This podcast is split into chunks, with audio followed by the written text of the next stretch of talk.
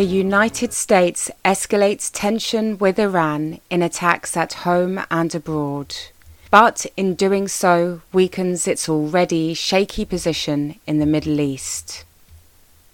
Following Trump's withdrawal from the 2015 nuclear deal and the cowardly assassination by drone of General Qasem Soleimani, further unilateral measures from the US only serve to expose once again its true nature as an impotent imperialist bully.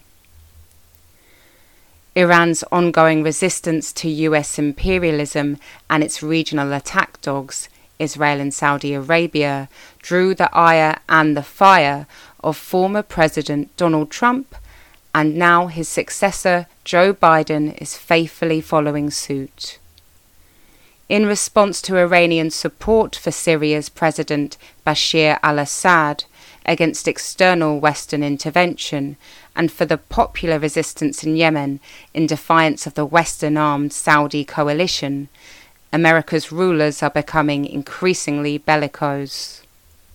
More websites seized by the Department of Justice. The latest episode of this saga is the seizure of 36 website domains by the Biden administration's Department of Justice. The domains in question belong to several broadcasters and news outlets that the US claims are connected to Iranian disinformation efforts. Among those targeted are Iran's Press TV and Al Masirah TV the latter being owned by Yemeni resistance group Ansarullah. Similarly targeted is the Kataib Hezbollah group that played a key role in liberating Iraq from the grasp of Islamic State. The Department of Justice, without any evidence, asserts that components of the government of Iran, disguised as news organizations or media outlets, targeted the United States to subvert U.S. democratic processes.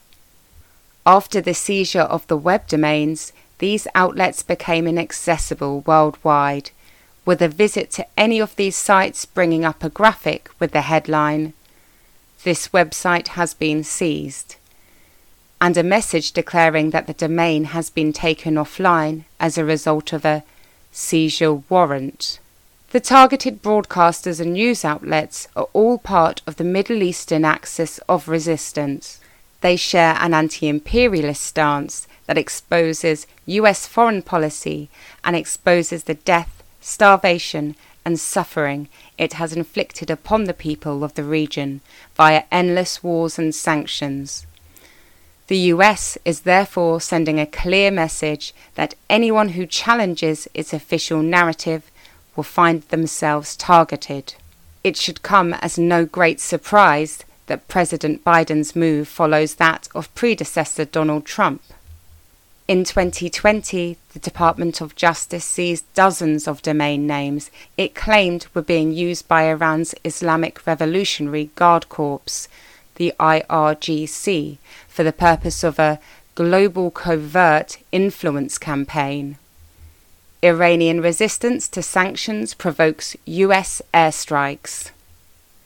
The timing of the latest web domain seizure was not an accident.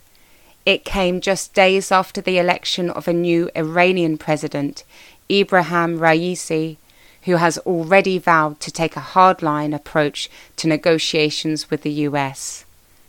His government will refuse to discuss compliance with the Iranian nuclear deal JCPOA until sanctions are lifted, he says.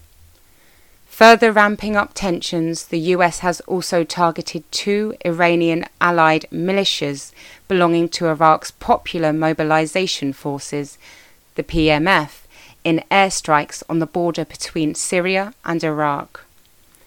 The PMF is considered an integral part of Iraq's state security, having been at the forefront of the war against Islamic State. The Iraqi Resistance Coordination, an umbrella group that claims to represent pro Tehran militias, said in a statement that three fighters had been killed in the strikes. A spokesperson for Kataib Saeed al Shuhada pledged open war with America in response. Local news reports put the death toll at between 4 and 6. However, the move has only weakened the US's already shaky position in Iraq. The Iraqi military condemned the attack, calling it a blatant and unacceptable violation of Iraqi sovereignty, and adding that the country renews its refusal to be an area for score settling. The US has also embarrassed Iraqi's Prime Minister Mustafa al Kadhimi, who one day before the strikes attended a celebration of the anniversary of the creation of the PMF. Mr. al Kadhimi issued a scathing condemnation of the US attack, accompanied by a promise to study all legal options to try and prevent such action being repeated on Iraqi soil. Even worse for the US is that attacks on bases that host American forces in Iraq have continued in the wake of the strikes. The US position in the Middle East is fast becoming untenable, and its headlong retreat from Afghanistan may be a sign of further defeats to come. The election of Joe Biden has not served to camouflage the naked face of American imperialism around the world, which persists in using threats sanctions, provocations, and attacks against Iran, all the while painting the country as the aggressor. But the desperate warmongering of a declining imperial power will inevitably prove futile. The spirit of General Qasem Soleimani lives on, and the right of nations to their own peaceful and independent development will be maintained.